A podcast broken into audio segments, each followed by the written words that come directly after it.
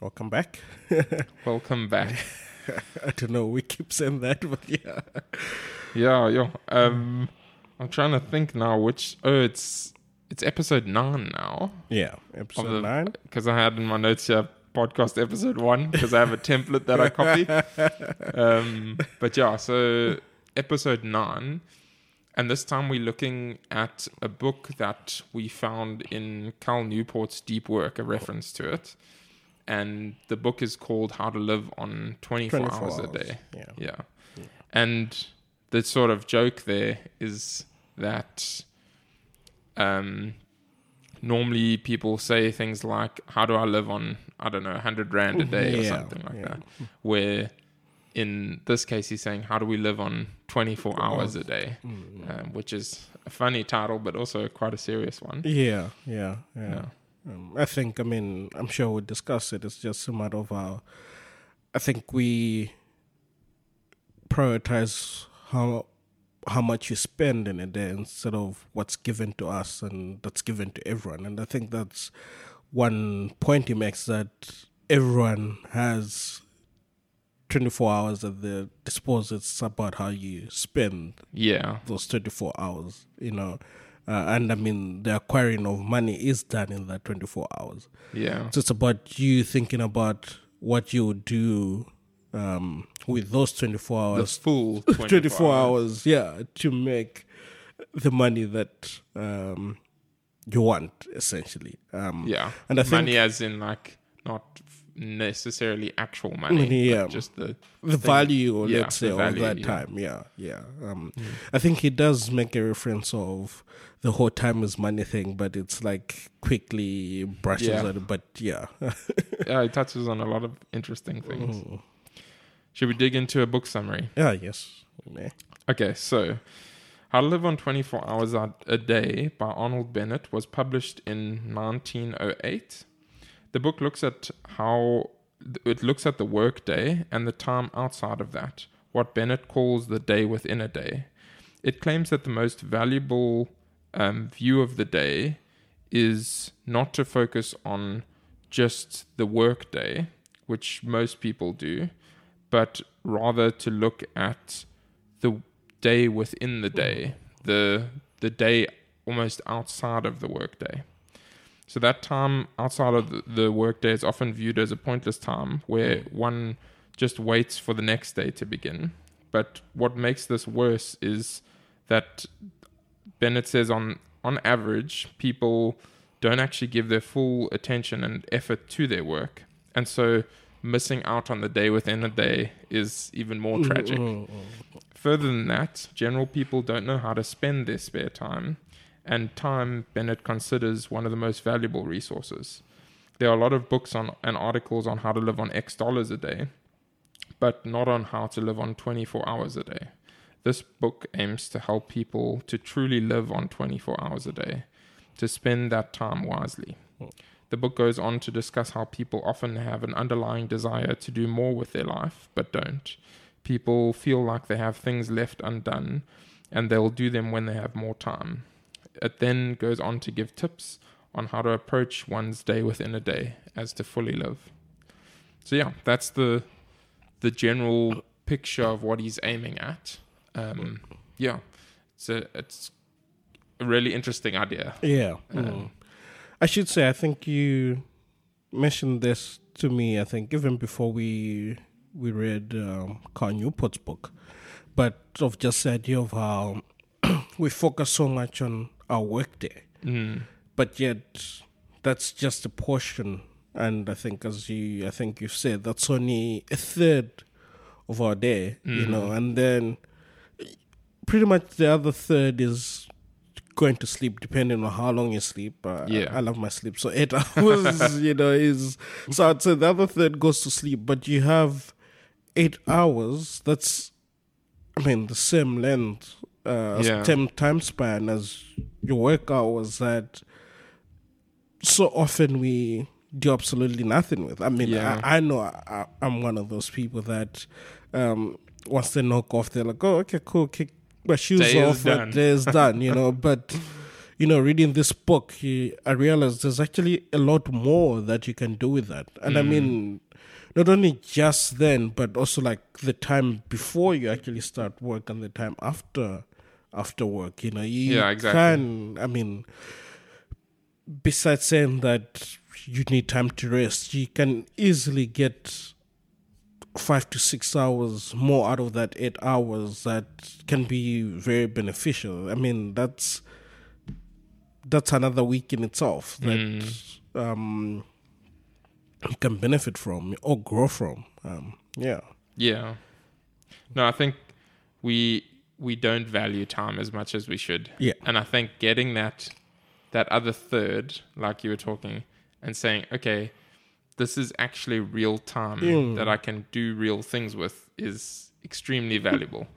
Um, and yeah, it also same for me. It I, I like to do things and explore, and generally like I like to be busy, Mm-hmm. but I don't make proper use of that other 3rd Mm-hmm. And that's not to say that the whole work thing is like okay, don't even like put a much effort into work. He's saying like you can go and put full on effort into work, Yeah. maybe not like 100% capacity so that you just feel absolutely finished, but put like 95% capacity like don't mess around at work.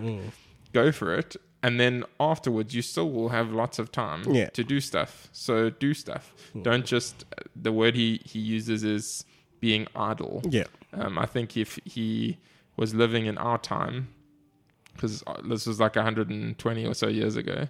So if he was living in, our time, he wouldn't have used the word idleness. He would have said sitting on the couch watching TV. Being a couch potato. yeah, couch potato. Yeah. Um, but yeah. Okay, so I think let's look at some of the key takeaways. So we're going to look at about four key takeaways, and then we're just going to hash through them. I'm going to read a little bit from the book, and then we We'll can discuss, take it from yeah. there. Mm. Cool. Okay, so I'm going to start with uh, the first point, and then I'm going to jump between chapter one and chapter four, and just take two snippets from there. But um, I'll read a little little piece. So the first point is thinking about how to spend your spare time. So it says in the book, philosophers have explained space; they have not explained time. It is the inexplicable raw material of, of everything. It is, or with it, all is possible. Without it, nothing. The supply of time is truly a daily miracle, an affair genuinely astonishing when one examines it. You wake up in the morning and lo, your purse is magically filled with 24 hours of unmanufactured tissue of the universe for all your life. It's yours. It's the most precious of possessions, a highly singular commodity showered upon you in a manner as singular as the commodity itself. For remark, no one can take it from you. It's unstealable, and no one receives either more or less than you can receive. Talk about an ideal democracy. In the realm of time, there is no aristocracy of wealth or no ar- aristocracy of intellect. Genius is never rewarded by even an extra hour a day. And there's no punishment. Waste your indefinitely pos- uh, precious possession as much as you will, and the supply will not be withheld from you. No mysterious power will say, This man is a fool. I have not a knave. If he does not desi- deserve the time, he shall be cut off at the meter. It is more certain than consols of payment and income, and is not affected by Sundays. Moreover, you cannot withdraw it on the future. It's impossible to get into debt. You can only waste a passing moment. You cannot waste tomorrow. It is kept from you, and it is kept for you. You cannot waste the next hour. It is kept mm. for you.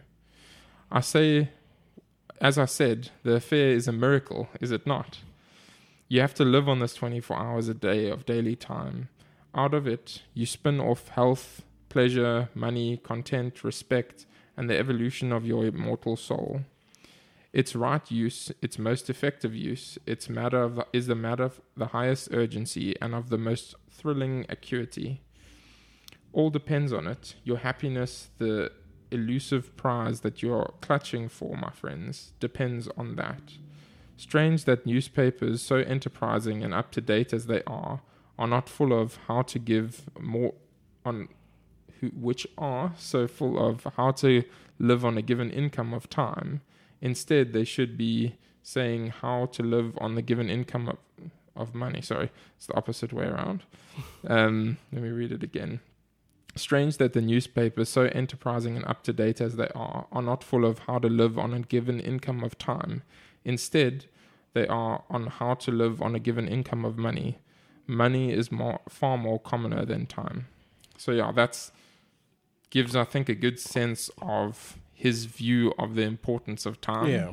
And I think it also kind of clearly states, even now, 120 ish years later, it states fairly well That the time. general income, I mean, the general view of time Mm. as just like it's not really that important, but actually people should be writing about like how do we think to how do we think about living on that 24 hours a day um, whereas people almost more talk about how we can squeeze as much productivity out of time they don't yeah just talk about generally how to use time Yeah, I mean, it's all about time management and all that instead of how to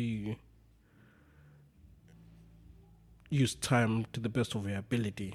I Yeah. think that's the sort of sentiment that he's sort of given. And I mean, I think I just like the part where he says that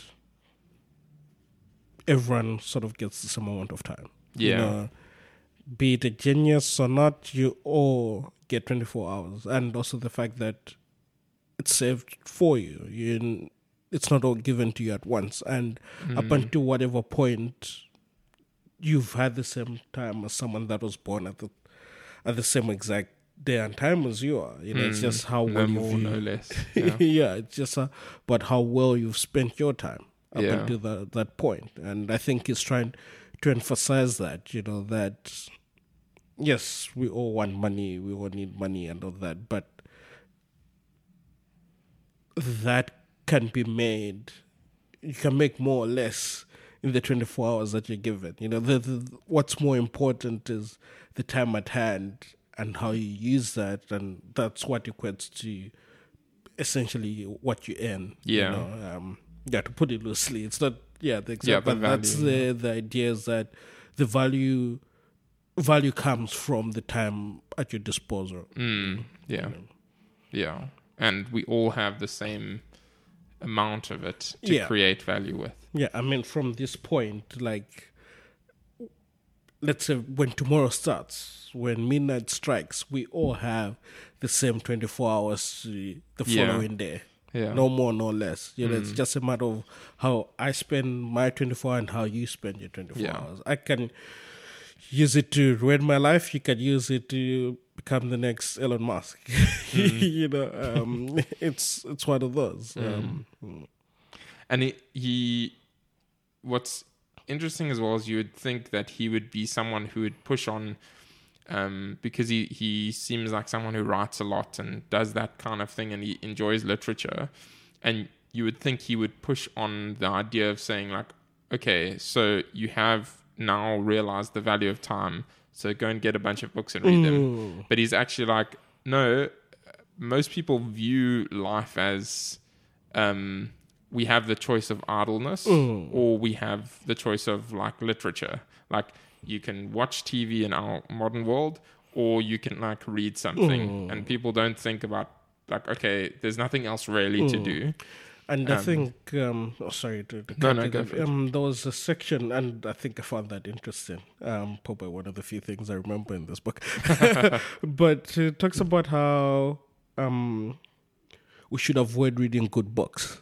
I don't know Mm. if you Good remember novels. good novels. Yeah. Um, and his reasoning for that is exactly that we rush to literature, but we usually pick up the literature that we enjoy Mm. and that doesn't actually cultivate thought Mm. because it's either in agreement to what we already think and we enjoy it so much that we just peruse through it Mm. but the good material to read is stuff that you know we won't think of on a day-to-day basis and the reason for that is that actually is what helps and i think it talks about having time of concentration that Mm, what yeah, we'll helps chat us about that. Yeah. yeah that's what helps us concentrate you know and yeah, i think the one thing was um reading poems is like Yeah. that's the best thing you can do you know and i mean it's been years that i i did enjoy that side of literature and i was like it's it's quite true you know you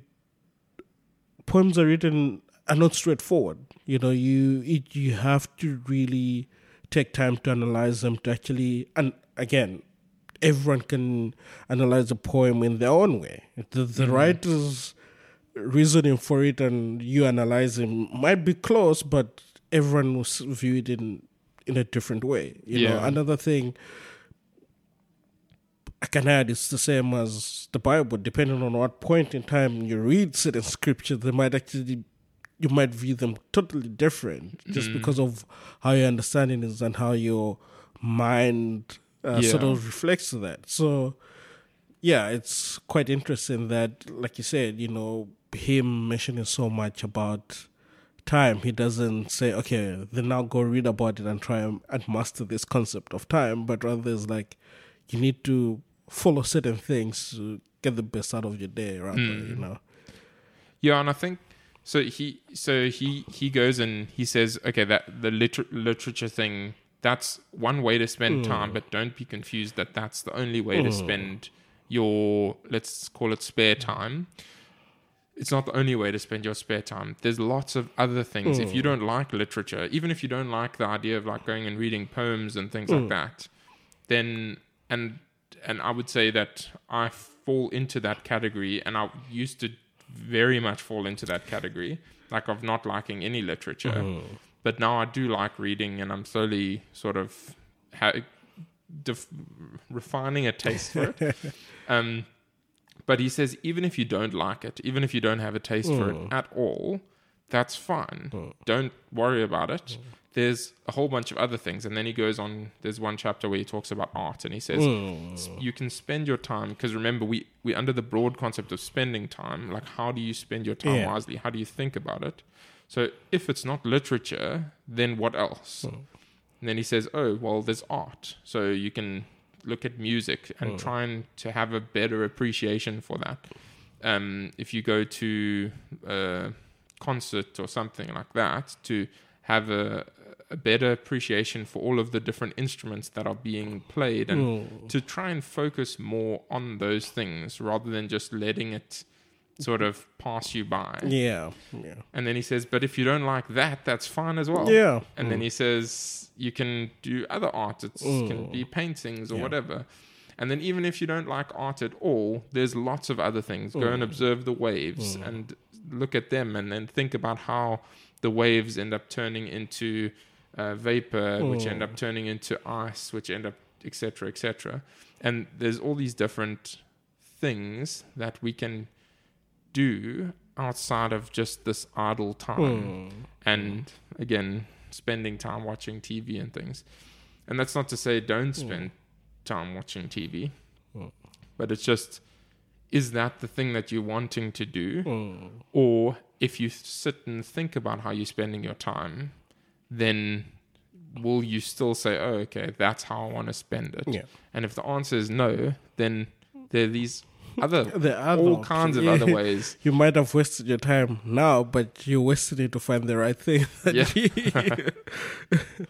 yeah Yeah, no, uh, the the art one was actually quite interesting, where he was he was kind of saying you need to take the time to sort of, and I, I th- to me, I feel like that's even more beneficial. You know, it's like you're using your time to acquire knowledge in a field that you've never been interested in. You know, and I mm. think he even mentioned that probably if you take that time the next time you're at an orchestra and someone k- kicks off like a say harmony you can pick it up or what instrument that mm. was and i mean if you had to take me to an orchestra right now i'll probably enjoy the sound but i won't dial it down to what was played what and when and what key you know Yeah. um, but he kind of encourages people to do that. That if in their spare time they enjoy going to orchestras, then take the time to understand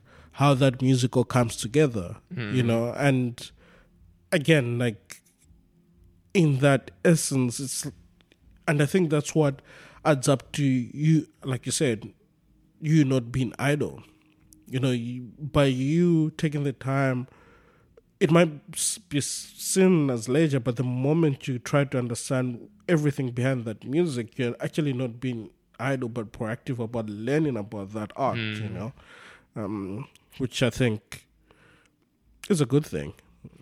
Yeah, I mean when you when you do that, when you learn about things, and I think most people will, will understand this in, in sort of a deeper sense.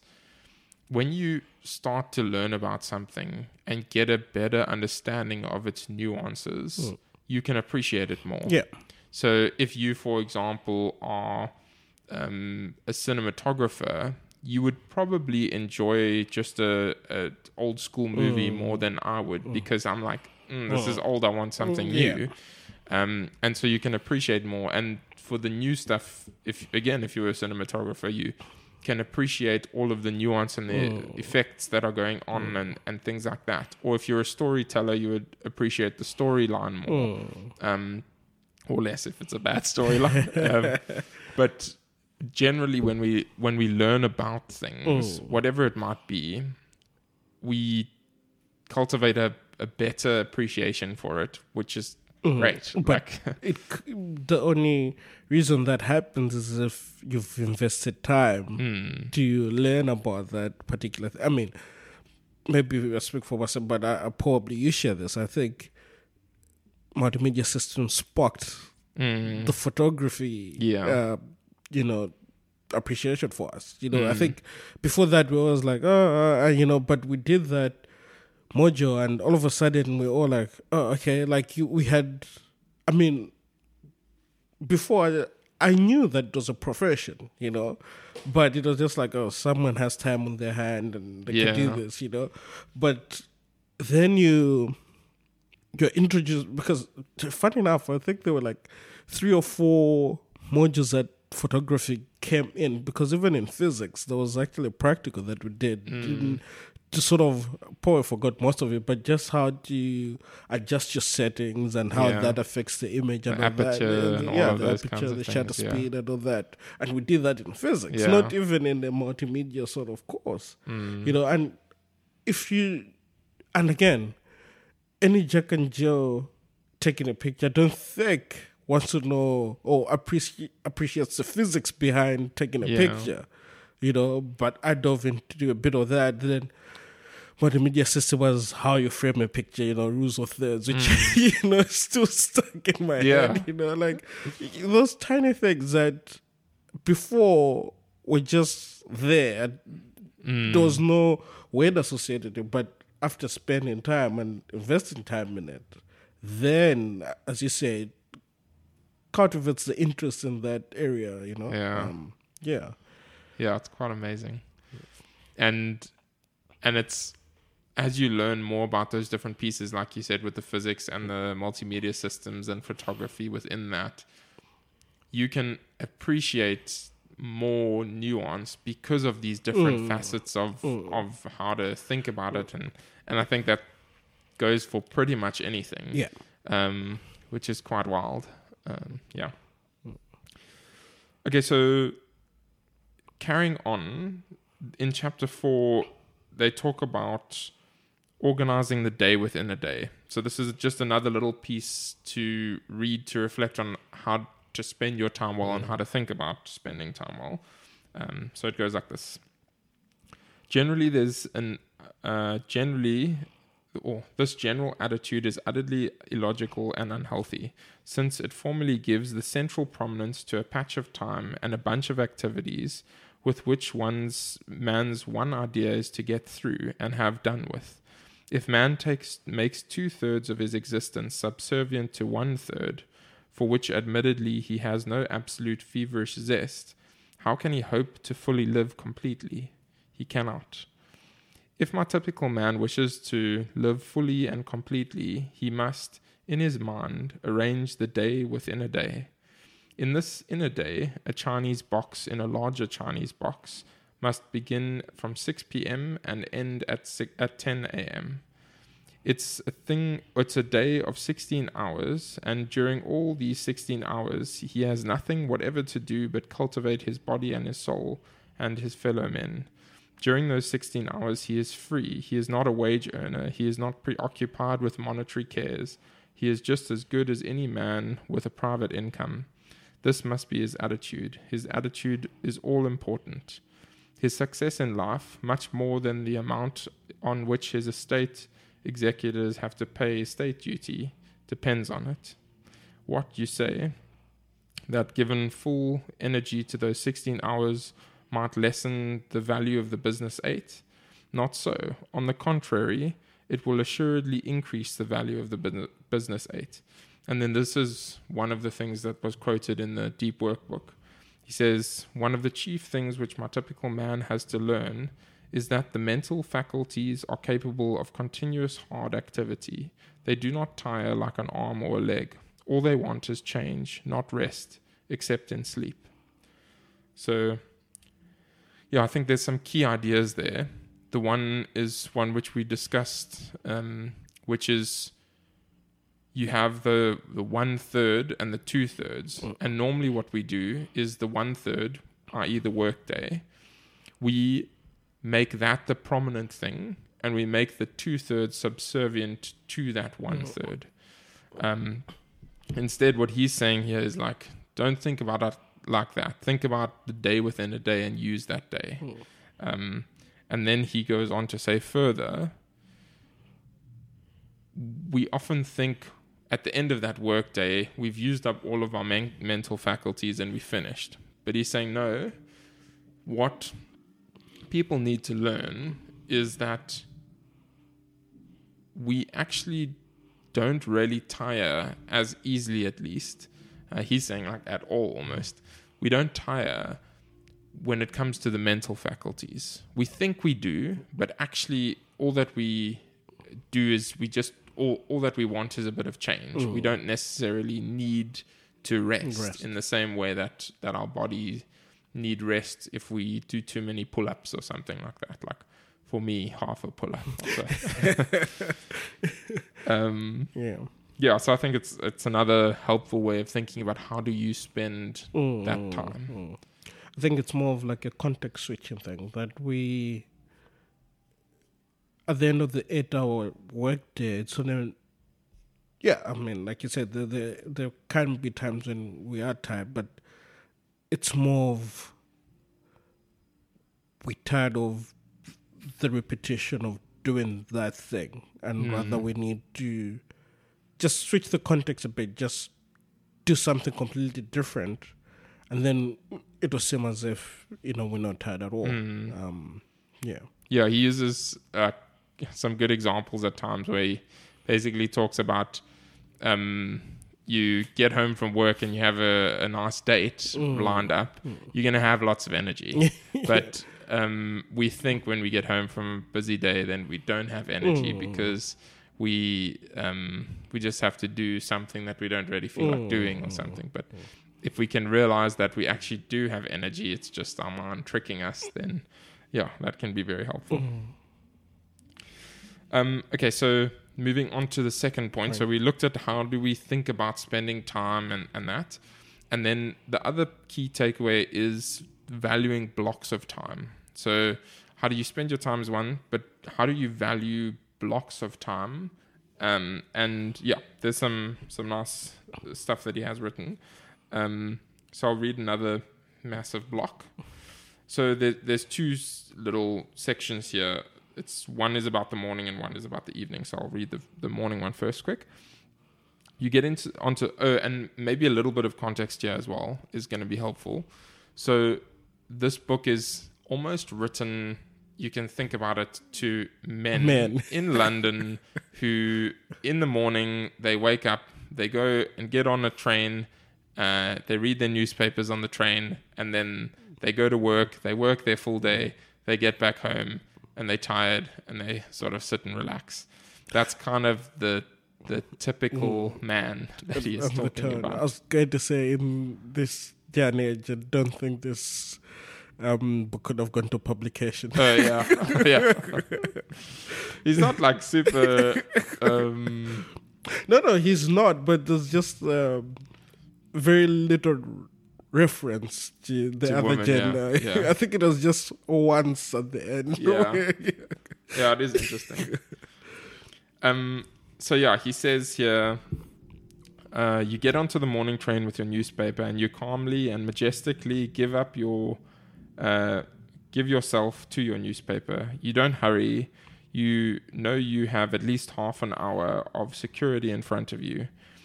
As your glance lingers idly at the advertisements of shipping and songs on the outer pages, your air is the air of a leisure man, a man wealthy in time, of some other planet where you have 120 hour, 124 hours a day instead of 24.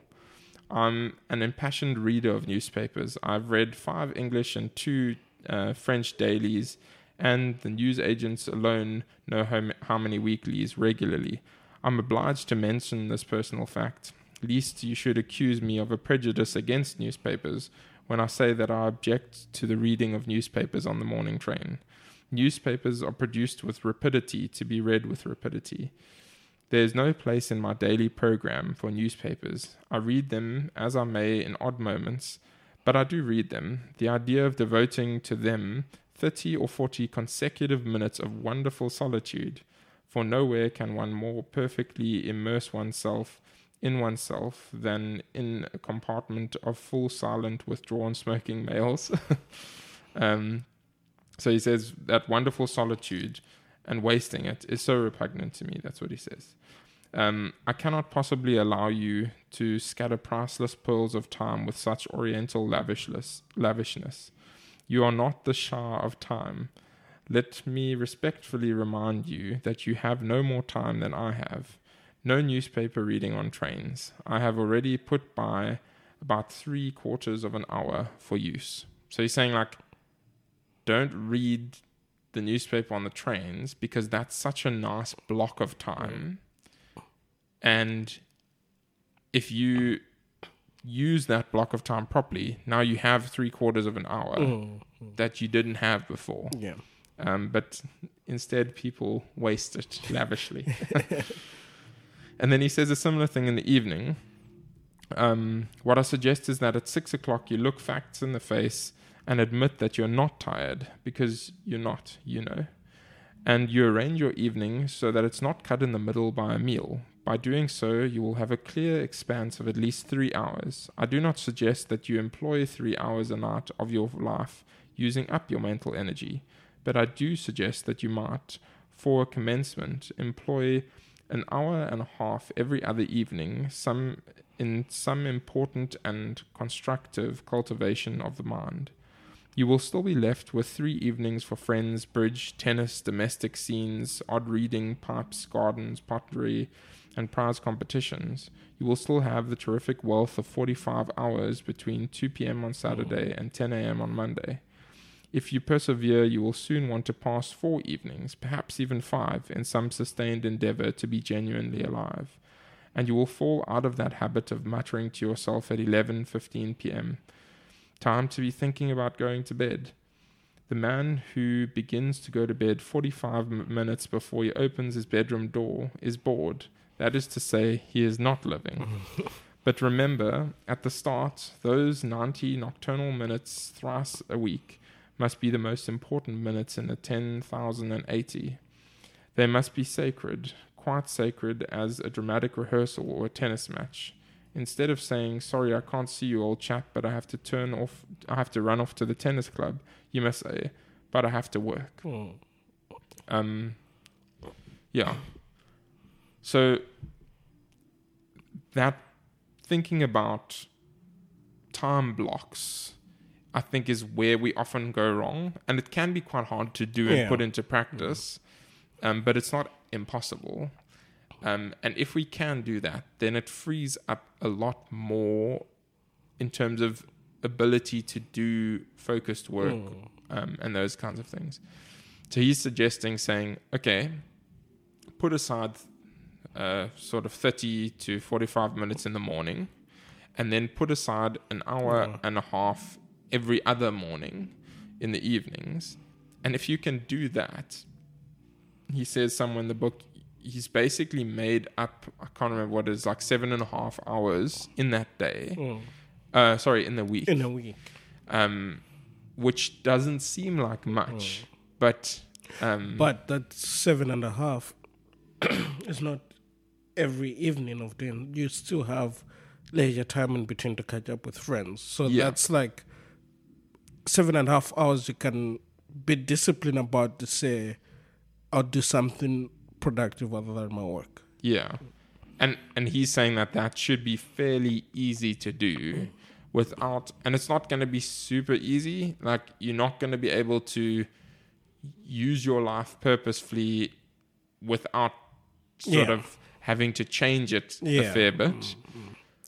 But uh, again, that's where I think it's in that at the end of that chapter, uh, and I think him him mentions it at the end as well of how you start small.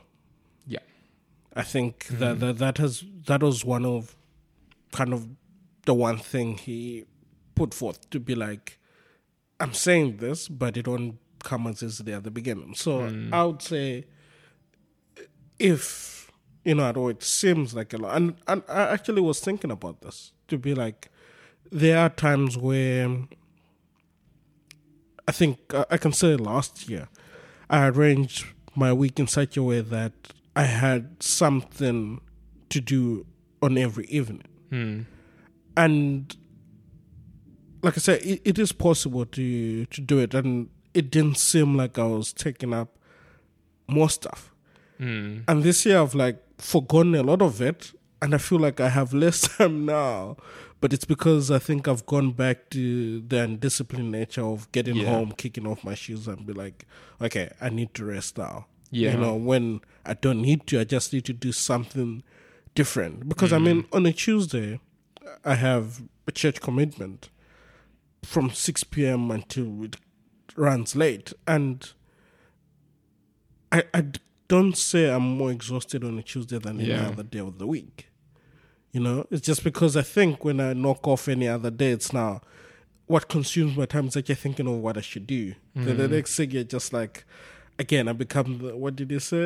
If you start thinking about going to sleep 90 minutes before you open the bedroom Yeah, you're door, you're bored, bored. yeah. So by the time it's seven, I'm thinking of, okay, I need to open the bedroom door. Yeah. you know, I need to go to bed.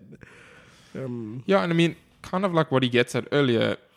If you you, some people think that doing that extra stuff, um, that sort of more intensive mental hmm. activity, or even just doing something hmm. else like going hiking or something, people think like, okay, but that's going to make you more tired for your hmm. work day, and ironically the answer is almost the opposite it, the less you do the more tired you Yeah. become almost Yeah. um, obviously there's a limit but, but but generally speaking most people Hmm. don't come close to those limits funny you should say that. Like when when I studied German, I always thought German first thing is is a scap. Like I, I would like I, I would tell my like I'll probably be tired for that day. Up until I got into it and I realized I actually had better days on those days at Germany mm-hmm. in the morning than any other day. Yeah.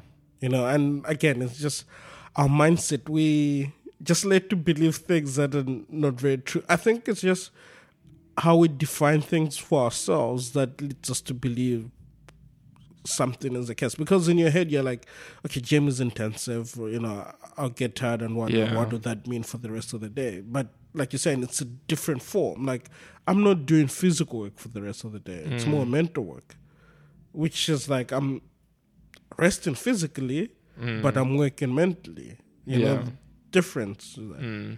and even if you were to do mental work in the morning you'll probably find that the mental work f- in the day as long as it's different Mm. is fine Mm. Um, and I think I've found that myself sometimes um, when I try on the rare occasions to do things like before work or Mm. after work. it actually makes me more energized Mm. during the work hour. Mm. But if I'm like, oh, you know, I'm tired, and then you get into that sort of lazy Mm. habit, then I'm I'm ironically less effective Mm, yeah. during the workday. Um, yeah. Okay, so going on to the next thing. So that was looking at blocks of time. Yeah. So the next thing is um, basically cultivating your mind. Yeah. Um, so his, the tap, chapter title is Controlling the Mind, but um, it's the idea of generally cultivating the mind as much as possible. And it, it kind of goes back to thinking purposefully about things. Mm. So I'll read a few little snippets from it, um, and then we can chat through it. So people say uh, one can't help one's thoughts, but one can. The control of one's thinking machine is perfectly possible. What am I to cultivate my mind in the street, on the platform, in the train, in the crowded street again? Precisely. Nothing simpler, no tools required, not even a book. Nevertheless, the affair is not easy. So he's kind of saying there to those people on the train again, um, when can you cultivate your mind? Mm. Like, I don't have time to just sit idly around. And he's saying, take that block of time idea. Don't just do it randomly and intermittently. But when you have those blocks of time and you sort of um, waiting around doing nothing, you can actually use that as an opportunity to cultivate your mind. Um, and then, yeah, he goes on to say, uh, when you leave your house, concentrate your mind on a subject, no matter what, to begin with. You will not have gone 10 yards before your mind has skipped uh, under away your very eyes, and your eyes are lurking around the corner onto another subject. I do not care on what you concentrate, as long as you concentrate. It is the mere disciplining of the thinking machine that counts. But still, you may say, well, let's kill two birds with one stone and concentrate on something useful. I suggest, and it is only a suggestion, a chapter of Marcus Aurelius or Epictetus, which is funny because um, Stoic philosophy is is the rage these days. um, so yeah, the, the suggestion still holds. um, but yeah, he he's trying to get at saying when when you have those blocks of time and you can't maybe it, you were going to read the newspaper or Mm. do something like that and maybe you can't do um, things like i don't know in our case programming or because you have to be busy you're walking or you're doing something like that use that time to focus on a subject and he's suggesting you pick a specific subject mm. to focus on mm. and it doesn't have to be you learning about a subject. It can be you want to think through a speech to write on. It can be anything as as arbitrary as you want to remember all the characters in a TV show. Like I wouldn't personally recommend that unless there's a good reason you have but like it he's saying it doesn't matter what you are mm. concentrating on but pick something specific and try and cultivate your mind in the same way that you would cultivate a garden. Hmm. Try and cultivate your mind to be able to have control over it so that when you choose to focus on something, you can focus on it Yeah. and you can think through it clearly. And yeah, I think that will produce amazing, I guess, results is the only hmm. word that I can think of. Because when you focus on something, um, and you don't just do it sort of here and there, it's incredible what you can Yeah. realize and come up with and think through. Um, yeah, so cultivate your mind. I think it was when you're saying that, I was thinking, was it uh, in Deep Work when Yep. we read the section of how to um, memorize what's in a room? Oh, and using mnemonics and things. Yeah, what book was that? Uh, I can't actually remember. But in deep work, he he talks about. So I was actually thinking in deep work, Hmm. like either Cal happens to have come to the same conclusions as him, or Cal read him and adopted a lot of his ideas. Um, they are just generally good ideas, so it might have just been um, coincidence. But he obviously Cal references him in the book, and this idea of of taking time to focus on things. Yeah. Cal also spoke Yeah, about yeah. Mm. like when he said, you know, when you go for a walk or do something like Mm. that, choose a subject Yeah. and focus on that subject Mm. and think through it. Mm. I think he might have even been the one that used the example of the speech. Yeah, that, that's why I was thinking about the room idea was also from one of those books where it's like you kind of associate thing. It's again, like you said, something that you know really well and associate it to things in the room to mm. help you remember is and that ties back to concentrating. Like you, you, mm. that's how you concentrate.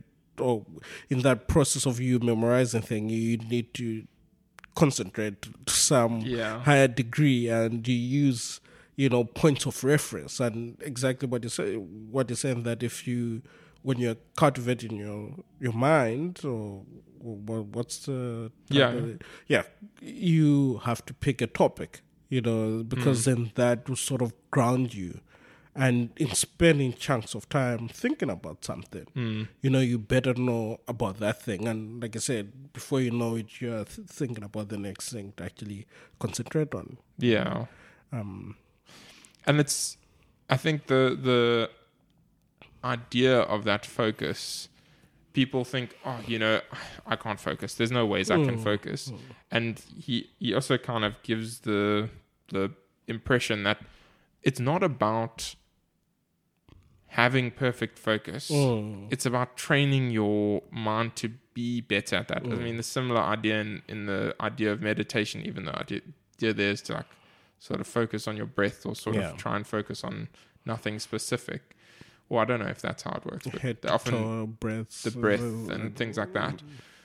And the idea is trying to gain more control over your mind Yeah. so that you in, quiet down everything else and sort of only think about one thing Mm. So that you you just you're able to steer your mind in the direction that you want. It's not just like to, to use the TV example again.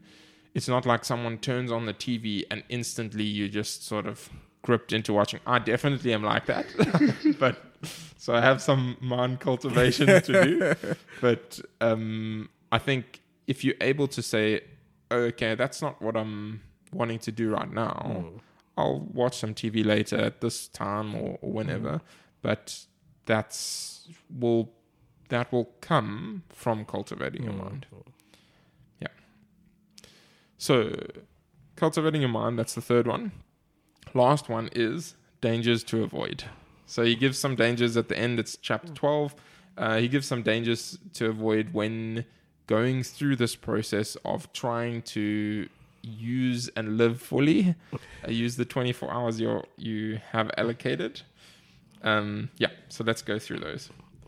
Um, are we going through them one by one or you read them through and then we discuss Maybe I'll I'll read the, the titles and then I'll I'll read the Okay. little blurb. It's not from the book. It's just like a small summary of of them, and then we can go through them one by one. Yeah. So, the five are uh, the danger of becoming a prig, and a prig is someone who thinks that they're superior to others. I don't know if it's like an old school word or if I'm just bad with language. Probably both of those. someone full of themselves yeah. Um, so, and then the second uh, danger to avoid is overemphasis on time management, which reminds me of Oliver Burkeman. I still feel like we should uh, reread that 4,000 the weeks. word yeah Um, the third one is slavery to a program. The fourth is rush and overcommitment.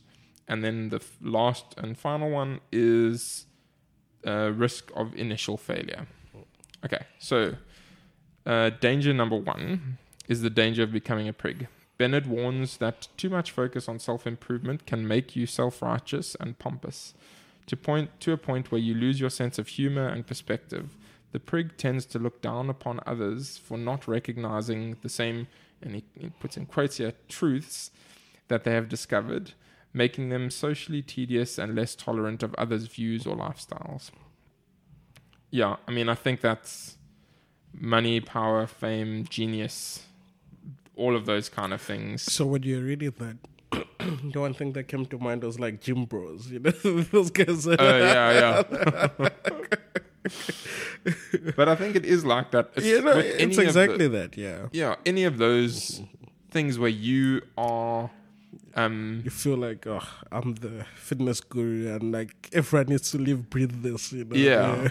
you you almost are above average because of something that you've put effort into and stuff like that. Whenever that happens, there's the risk of getting that ego Yeah. and just yeah, becoming apparently a prig. I wonder if the okay, this is not the nicest word, but I wonder if that's where prick comes from. Eh, Probably. Maybe, yeah. Um, okay, so then the next thing is overemphasis on time management. Bennett cautioned against becoming overly concerned with time management to the extent that one begins to look down on others who may not be as efficient. He mentions that the world has been rolling along fine but long before you started budgeting every hour and will continue to do so regardless.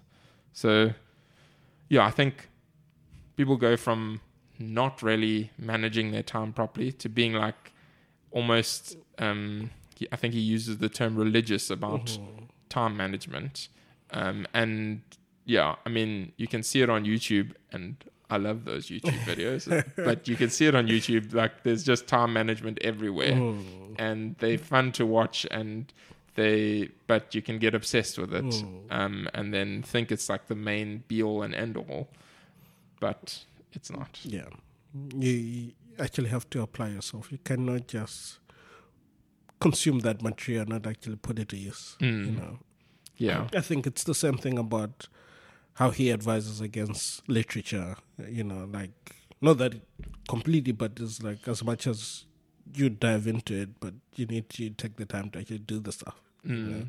Yeah, that's true as well. And he's also talking about sort of if you are, even if you are putting it to use, like if you maybe you're very efficient with using that knowledge, um, and kind of ties the the the prig idea with the overemphasis on time management. Even if you're very efficient at doing it, don't push that on everyone else. Don't try and be like, oh, um, Bob isn't as efficient as me now. I need to try and get Bob to be super efficient because Bob has been living. Uh, Perfect. all of the Bobs in the world have been living happily lives uh, without their time management stuff, and they're doing fine, and the world is carrying on. So don't worry about trying to to push Bob to do um, or become as efficient as you. Yeah. Um, yeah. Bob works differently. Um, then the next one, slavery to the program. Bennett emphasizes that while following a schedule is critical for personal development, becoming too rigid can backfire. A program should guide you, not confine you. Flexibility should be built into any schedule for it to be genuinely beneficial. I mean, that's just great advice in general. I think we've probably touched on it a few times in the course of the podcast where if you I mean, say for example, diet. If you are trying to do a diet and then you eat a sweet and you allow that to derail you mm. because you failed now, you're going to end off worse than you started Yeah. because you were a slave to a program. I was gonna say one. Now that you're reading that, thing that came to my mind was actually black box thinking. How you take a principle from something completely different into another space and essentially works the same way. Because if you're rigid, if you stick to a program, you believe if I'm doing this, I only consume material from this, and you kind of box yourself in. As hmm. it say, you become very rigid about it. But yet, if you think about black box thinking, the whole calling out of commands and whatnot, which was used in the aviation world, which worked successfully, was also used in the medical field. Mm. You know, it's allowing that flexibility. You know, if you and I think it talks about how you can be that person that, oh, but at six o'clock I go for a walk. If it's not six o'clock, then you don't do it. But you're like, even if you've missed it by five minutes, so you you'd rather not go for a walk mm. because it's six or five, just because you missed it by five minutes. You know, Yeah. because that's what that sort of mentality brings about. You know, we need to avoid that, and I think that's what is advising against. Yeah, he uses the example of the the like you say, the dog taking Yeah. the dog for a walk at this specific time, and then he goes further to say something along the lines of, um, "It's sad to see sometimes there's like the husband who and the wife who." Th- They, I think it's something along the lines of this. They don't get along and they don't have a good relationship because the husband is so fixed on the program of saying at this time I'll eat, at this time I'll um, take the dog to walk, at this time I'll read, that there's no ability to spontaneously mm-hmm, say, mm-hmm. oh, let's go on a date, or mm-hmm. oh, let's have a friend come over, or etc. etc. And so you end up becoming a slave to a program, which yeah, I just it's very Robs you of life. yeah, exactly. Instead of giving you life, which is often what you're aiming to get from that kind of program, it, yeah, you put it well, it robs you of life. Okay, then rush and overcommitment. Bennett also warns against um, the tendency to rush through tasks, continuously thinking about what has to be done next. The overcommitment can make one feel trapped and disconnected from life. The solution lies in reconstituting one's program and attempting less, avoiding an overload of commitments. So, going back to that dog example, um, what can happen, and this is an example that he uses, is one can go from saying, okay, I must make sure that I walk the dog at six, and then while you're walking the dog, all that you focused on, instead of just enjoying the walk with the dog, all that you focused on is saying, okay, I need to get back at this time so that I can start reading. yeah. And then when you're reading, you focused on, okay, I need to be done by this time so that I can make sure I can get to bed or whatever the next thing is. And if you're doing that, you are basically just rushing through Hmm. tasks and not thinking about them and participating in them. You're just doing them as check boxes. Yeah. Um, and so the solution there, he says, is don't do that. um, rather, change your program. It's not bad to have a program, but change it to be more flexible. Mm. And also, in addition to that, or part of the making it more flexible is trying to do less. Just avoid Mm. overcommitting yourself. Otherwise, you'll be like this thing to this thing to this thing to this thing. Yeah. Okay, then the last one risk of initial failure. The last and most crucial danger, according to Bennett, is the risk of initial failure at the beginning of any new endeavor. Mm. Such a failure can kill motivation and enthusiasm for one's personal growth. Bennett's advice is to start slowly, perhaps even absurdly so, and to choose tasks based on personal taste and natural inclination. Yeah, so don't set yourself up for failure Yeah. whenever we commit to to doing new things, a diet or a gym routine, or those are the classic examples. Um, it or it can be saying I want to start reading and Yeah. commit to the thickest book you can find. Uh, or the gym routine is the like I'm gonna go to gym every day, Yeah. etc. And you're basically setting yourself Mm. up for failure. And the answer to that is do commit to way less Yeah. to reduce the risk of failure, even if it looks absurd. Because if you can succeed at that little Mm. thing, then you can add a little bit more and you can Yeah. take a little step and a little step and then atomic habits. I know. there are two two ideas that you said the other like that's typical atomic habit. Even like the scheduling one, I was like, that's like you know that um chaining of habits Mm. that you don't have a specific time, but have one habit remind you of the next one, so you don't have to, you know. and I mean, when you're talking about starting small, I mean, think about us committing to reading a book a month. It started with us. What we're reading was it a chapter a week? I think we read like one book in a year we or read something we, like that. I, I know, like Atomic Habits took us a whole year to probably finish. It. Because yeah, I think we did do probably In two a- years, we read three books. Yeah. Which one we finished at the beginning of this year? Because it was a, Atomic Habits, 4,000 Weeks, and Attach. yeah. That was in a span of Yeah. a year and a half. It was like Atomic Habits, one year. 4,000 weeks, one year. Attached, one month. no, no, we started Attached way before. Oh, you're right. Yeah. You're right. Yeah. And then we switched it up to be like, okay, Ah, it would be like a sample project that we're like, no, now we're committing right. this year to a book a month. yeah. Sure. So, um, yeah, we started very small. Yeah. like a word a day almost. so, yeah, I- I think, and I mean,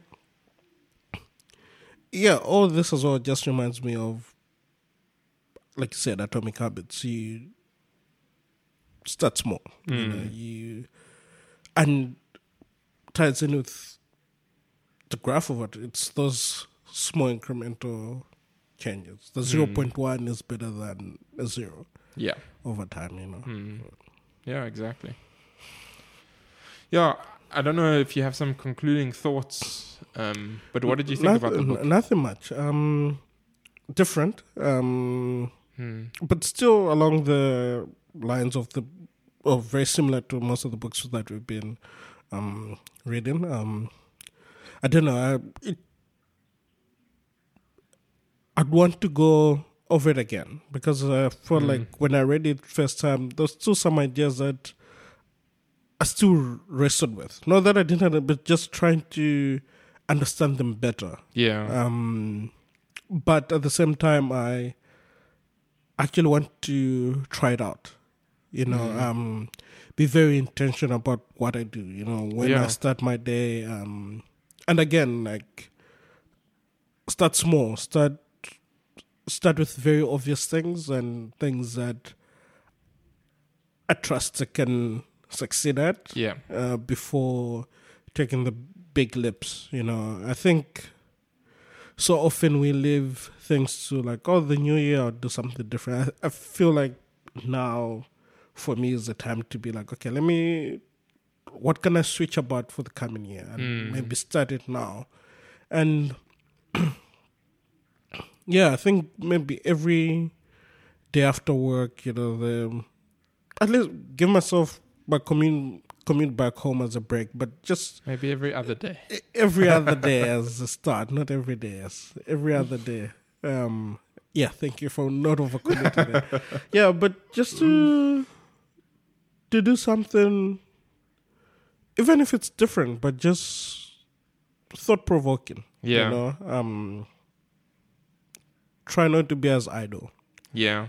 um, because yeah, um, like you said earlier, you know, so often we feel like we feel more rested from doing nothing, but that's actually not the case. That's when we feel more tired, Yeah. and I feel that's where I'm at now. Um, so yeah, hoping to try it out. Um, be more intentional about that one third of the day Mm. um, because yeah like i said my eight hours of sleep is important so Yeah. my two thirds i know is gone so it's just yeah um yeah better position when i have my supper so that i have you know Mm. enough time Yeah. to do something a lot more productive you know Yeah, maybe I might shift supper. Depends if Jamie's fine with it. but maybe shifting supper to like straight after work. yeah And like then you- by 6 p.m you've had your supper and Yeah. then- Because eating early is also not a bad thing. Mm. But yeah. But there's lots of little tricks and Yeah. tips in the book. Um, and yeah.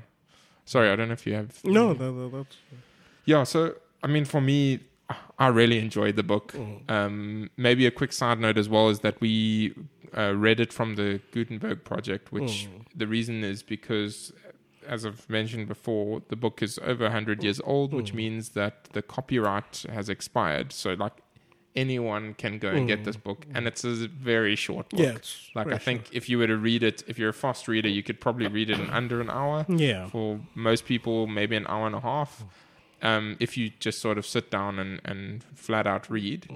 Um, so it's not a long book, and I think it has some really, really good reflections. We touched on some of them, um, and I think maybe that's one of the things that people can use the extra time that they find Yes. to, to read to read this book. If you're trying to pick up the habit of reading, uh, Yeah. there you go. Uh, that's uh, part of that uh, hour, 30 minutes, you know, or that 45 minutes in the morning. You Yeah. can read a few pages.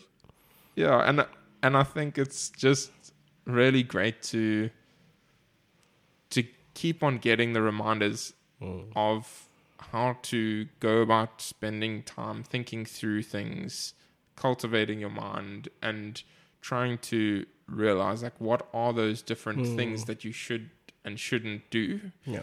Um, yeah, and and as we've spoken about, a lot of those books, the different self-help type books, touch on similar topics. Yeah. And so it's cool to see that and to sort of try and realize like, oh, okay, these things have been spoken about for very, very long time. I mean, he, centuries. yeah. he's re- we reference. So we referencing deep work and those kind of things, which reference this the book, book, yeah. and this book probably has ties back to Marcus Aurelius and um, those kind of books. Or uh, sorry, that's not the book. Meditations is the book, but Marcus Authors. Aurelius is the author. Um, and so those kind of Stoic wisdom books, and I think the theme goes all the way through then, um, and it's just great to see that and to try and draw on those ideas um, and be reminded of them and then like you say try and put them into practice. So yeah i'm hoping to to do the same um, and i guess we'll check in see see what happens. Yeah. but Cool. Thank you very much, James. thanks peter we will chat again Cool.